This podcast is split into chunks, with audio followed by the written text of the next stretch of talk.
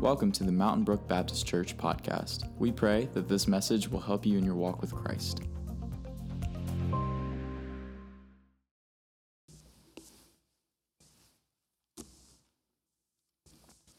What a privilege it is to stand here to read God's word with you and to think for a few minutes on this passage from John chapter 13. I'll be reading verses 1 through 16 and a half. I love it when we say, Listen carefully, for this is God's word. It was just before the Passover feast, and Jesus knew that the time had come for him to leave this world and to go to the Father. Having loved his own who were in the world, he now showed them the full extent of his love. Or in other versions, it says, He loved them to the end. The evening meal was being served, and the devil had already prompted Judas, son of Iscariot, son of Simon Iscariot, to betray Jesus. Jesus knew that the Father had put all things under his power and that he had come from God and was returning to God. So he got up from the meal, took off his outer clothing, and wrapped a towel around his waist. After that, he poured water into a basin and began to wash the disciples' feet, drying them with the towel that was wrapped around him. Now, I'm going to warn you when I get to this part about Simon Peter, he's going to have a country accent because I just so identify with him. So I'm just letting you know. All right, here we go. Verse 7, no, verse 6. He came to Simon Peter, who said to him, Lord, are you going to wash my feet? Jesus replied, You do not realize now what I am doing, but later you will understand. No, said Peter. You shall never wash my feet. And Jesus answered, Unless I wash you, you have no part in me. Then, Lord, Simon Peter replied, Not just my feet, but my hands and my head as well. And Jesus answered, A person who has had a bath only needs his feet to be washed. His whole body is clean. And you are clean, though not every one of you. For he knew, he knew who was going to betray him. And that is why he said, Not everyone was clean. And when he had finished washing their feet, he put on his clothes and he returned to his place. Do you understand what I have done for you? He asked them. You call me teacher and Lord, and rightfully so, for that is what I am. Now that I, your teacher and Lord, have washed your feet, you should wash one another's feet. I have set you an example that you should do as I have done for you. I tell you the truth no servant is greater than his master. This is the word of the Lord. Have you ever heard that term, hindsight is 2020? You know, that idea that if you had only known all the facts, you might have done something maybe a little bit differently. Sorry about that. I'm trying to make sure I don't go over time. Um, that idea that, like, we need to know a little bit more of the facts from the past. Or maybe, like, if you look back on a situation, you can just see it so much clearer now. I tend to think about this in comical ways, like um, my hairstyle, my first year of college. Somebody should have told me that I can't rock the short hair with the big bangs. My college ID is pretty rough. Hindsight is 2020. Or that night when I served Wayne some pasta that had something a little green on it, I thought it was pesto. And about two hours later, I figured out it was something else more like penicillin. Hindsight is 2020. But my favorite story in this regard is um, when Wayne and I were interns at the University of South Carolina, and we were at a football game or headed to a football game. It was South Carolina versus Kentucky. I think it was circa 2007. Okay? And we, if you don't know this about Wayne, well, you know he loves Gamecocks, but if you don't know Wayne, he wants to get to a sporting event when the gate opens. Okay? So it was about 4:45 and the game's going to start about 7 and we're at the gate ready to go in. Well, it had been a beautiful afternoon and then some rain clouds came. They were big and black. And we thought, oh no, we have not prepared for this moment. But we went on into the stadium and it began to rain. And Wayne said to me, Do you remember this? He said, Let's just embrace it. Let's just go on to our seats. It's to rain all night. This is before we had radar on our phones, you know. He's like, It's to rain all night. Let's just go to our seats and, and watch the warm ups. And so we did, and we got soaked, right? Us and three other people who decided to go to their seats. Everybody else was in the breezeways. And y'all, it was like a miracle. Five minutes before the game started, those black clouds, they parted, and not a drop of rain came down during the game. Everybody else in the stadium was dry, except for us. Hindsight is 2020. I bet you all have your own story, don't you? Of hindsight being 2020. Well, in this passage, Jesus points out to Peter that what he is doing in washing the disciples' feet will only be able to be understood in the future. Look at verse 7 again with me. You do not realize now what I'm doing, but later you will understand. What the disciples don't know in that moment is that the washing of the feet is only really a precursor for the most grand act of servanthood known to man.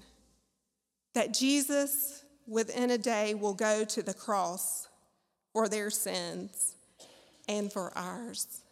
And the meaning of the foot washing and the meaning of the Lord's Supper will only become clear when they see the resurrected Lord.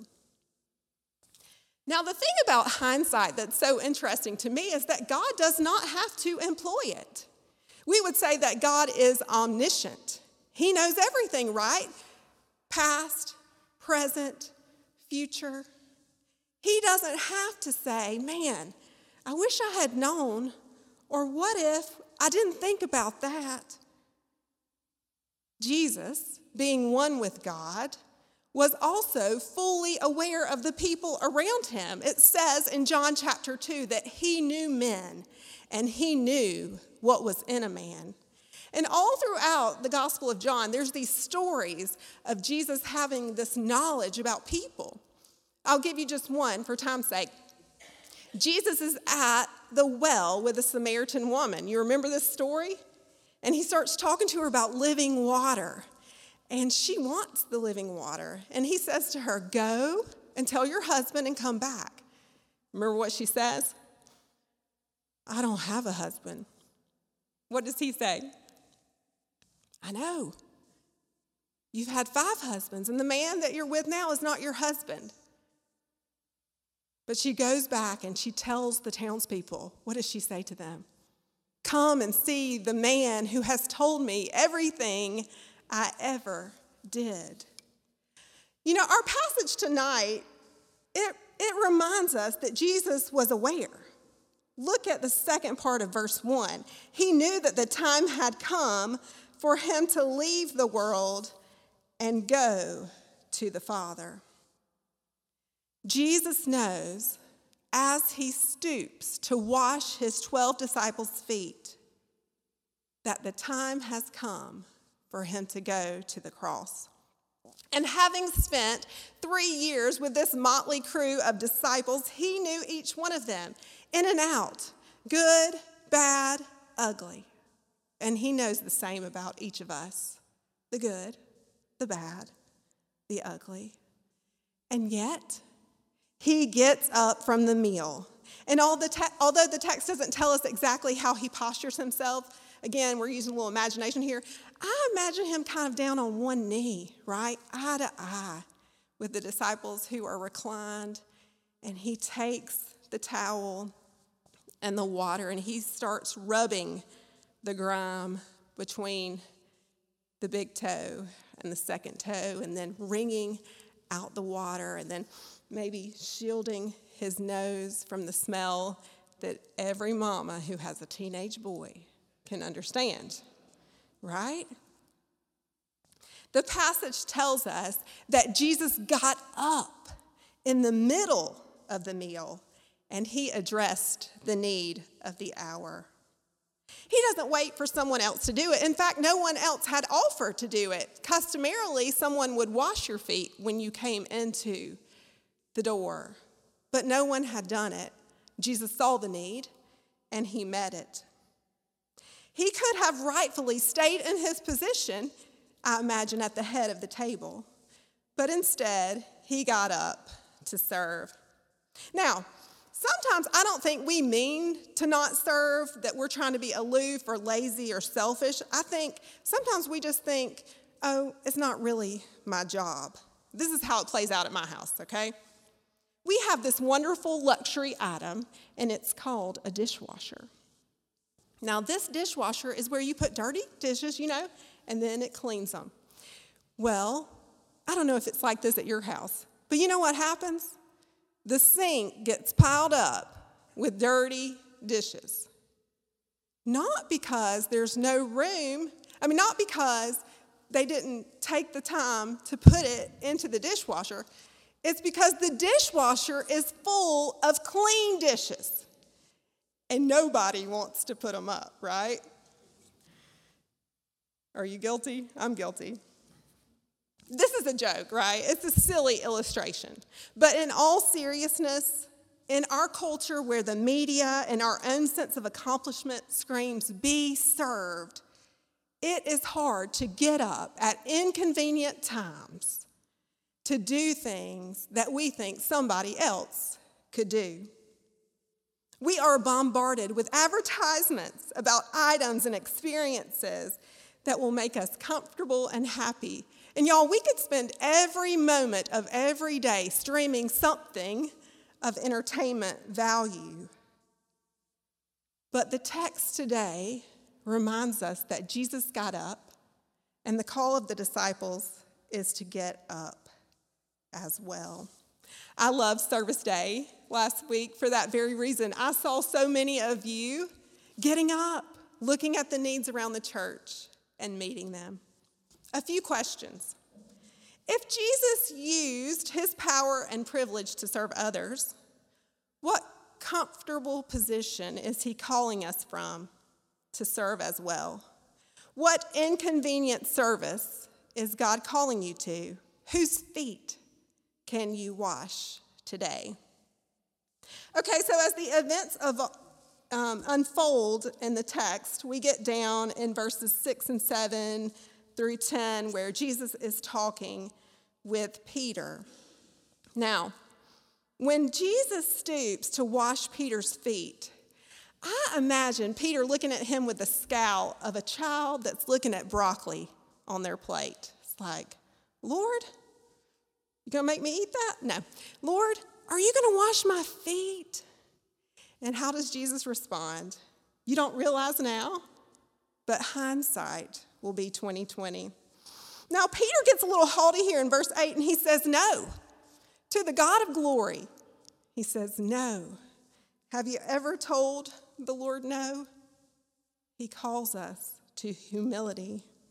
Jesus answers, Unless I wash your feet, you have no part with me. In this part of the text, I see some of us those who are servants who find it hard to allow others to come alongside us to serve. Perhaps our motives are pure, but we can run ourselves ragged, can't we, with exhaustion, and our service can quickly turn from being spirit led to self driven. If this is you, perhaps this week let someone serve you. If someone asks you, hey, how can I help you? Take a deep breath and give them a practical way that they can wash your feet. And then thank God for the reminder that you are finite and needy and creaturely and prone to weakness, but not God. What is He like? He is infinite and He needs nothing. He is the creator and sustainer of us all, and He calls us to help one another and to approach Him with humility. Look at verse 10 and 11 again with me. Jesus answered, A person who has had a bath needs only to wash his feet. His whole body is clean, and you are clean, though not every one of you. For he knew who was going to betray him. And that is why he said, Not everyone is clean. He knew that this time tomorrow he would be laid in a grave because of the betrayal of a so called friend. And yet, Jesus stoops to serve Judas. And he knows, it is clear in John, that Peter is going to deny him. And he stoops to serve him. And he knows that all the disciples are going to leave him. And he stoops to serve them. You know, for me, service is often about the gratification of knowing that the one who I serve appreciates my efforts. But here, the master teacher tells us obedience is key, not the response of the one who is washed or clothed or helped or restored. After Jesus washes his disciples' feet, he gets up and he goes back to his place. And he says to them something interesting here in verse 16 I tell you the truth, no servant is greater than his master. Now, he isn't bragging as a pro basketball player might that he is the greatest of all time, right? That he, he isn't saying, I'm the best at serving. He is acknowledging here that we, as creatures, as sinful humans, are constantly going to be in need of his help as we seek to serve, of his gentle correction, and of his guidance. He's saying to us, Come to me, and I will help you. You know, in our service, we get frustrated, don't we? We want to serve the Lord, but sometimes we bow up and we blow up, we mess up, we give up. But Christ is calling us to return to his example and to take up the towel again. Jesus, here in this text, redefines what it means to be powerful. It isn't a master who lords his power over his servants. It isn't using his resources and personality and intellect for his own kingdom like small kingdom. It is harnessing everything that he has and condescending to us to serve us, taking on the form of a servant, and he calls us to do this as well. Unlike Jesus, we may never know the impact of our service. In some things, hindsight is not 2020. We see through a glass dimly, but we can know that the road to Jesus is one that takes up the towel and the cross and follows him.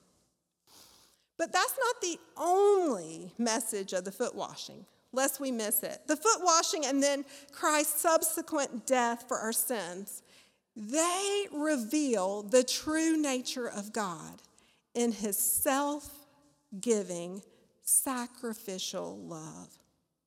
One who knows all about you and me. And yet, he still loves us so much that he would give his life for us. And he says here that he wants to show them the full extent of his love. Tonight, on this Maundy Thursday, the call is to come and to gaze upon the power, love, and pity that flow mingled down from the Savior. One story, and then I'm done. May and Wayne, they play this little conversation game at our house. Wayne will say to May, Who do I love? I probably should have asked you if I could tell the story. To which May will respond, I don't know. And then he'll say again, But who do I love? And she'll be bashful and shy away and she'll say, Eleanor. No, who do I love? He'll say, and, and she'll say, Webb, Mommy. Finally, he'll have to say, Who do I love? I love May May. That's who I love. And he'll come up and he'll hug her and he'll tickle her, and it'll be a wonderful moment of embrace.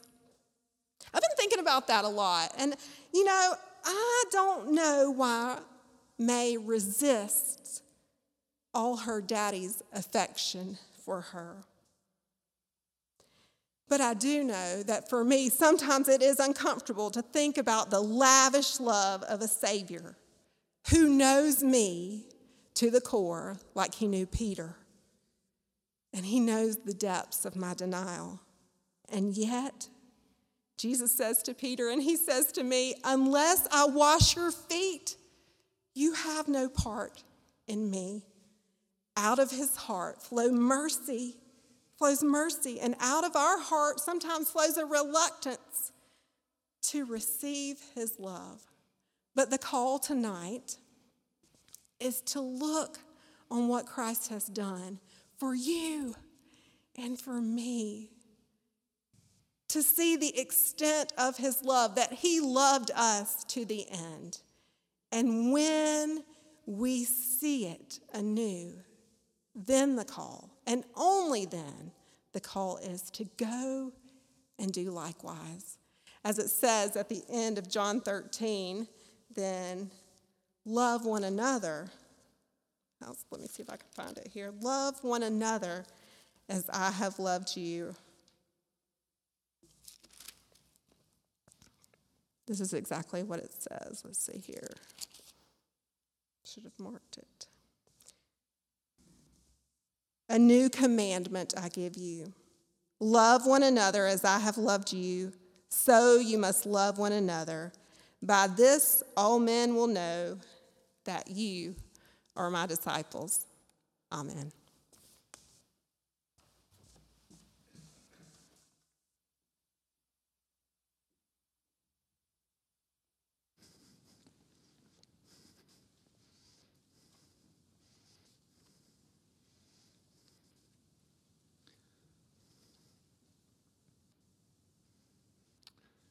The Lord has been gracious to communicate his love to us in a myriad of ways through his word, through the ordinance of baptism, and also through the ordinance of the Lord's Supper. We come forward and we take of these elements and we're reminded of the way that Christ most fully served us by giving of his body on the cross and shedding his blood for us and for our salvation.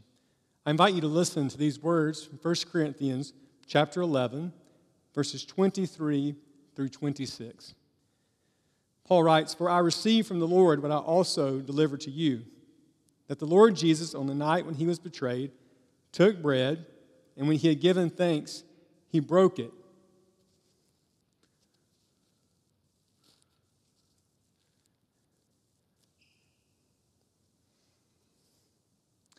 And he said, This is my body, which is for you. Do this in remembrance of me. In the same way, he took the cup after supper, saying, This cup is the new covenant in my blood.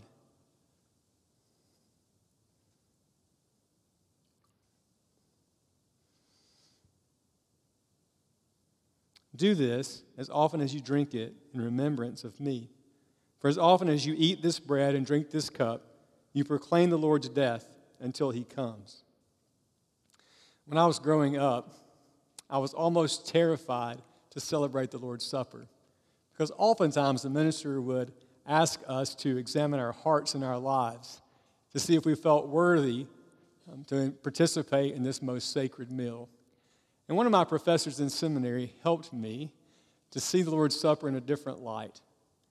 That you and I um, come tonight um, not as people in Corinth who were um, knowingly um, not observing the Lord's Supper in a right way, but we come tonight, um, hopefully, as those who know that our only hope before the Lord is His mercy and His grace.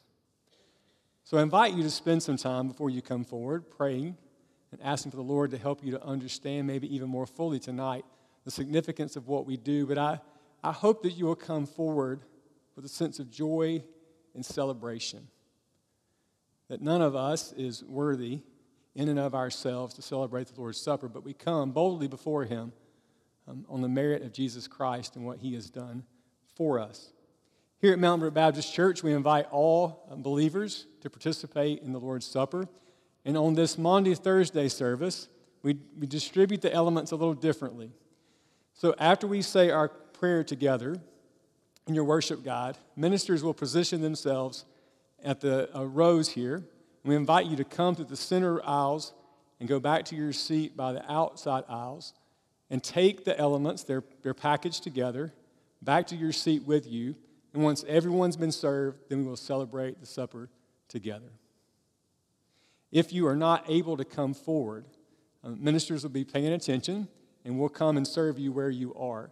Also, there'll be a dish that has gluten free elements that are clearly marked there for you. If that's what you would um, prefer, you may take those. Please join me in the, um, in the prayer printed in your worship guide. Ever gracious and loving God, we have gathered this evening just as friends gathered with Jesus in an upper room long ago. Remind us in the breaking of the bread of our need uh, and of your sufficiency. Refresh us and make us whole with the cup of forgiveness. As we come to your table, draw us nearer to each other in mutual service and closer to you in covenant of faithfulness and thanksgiving. As the night advances, deepen in us a sense of your steadfast love for us in Jesus Christ, our friend and Redeemer. We make this prayer in the holy name of Christ our Lord, who lives and reigns with you and the Holy Spirit in glory everlasting.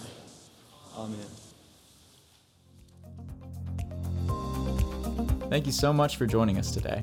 We pray that today's message brought you hope as we continue to love God and live with grace and generosity. Be sure to check back here for more podcasts. And as always, go out and do the Lord's good work.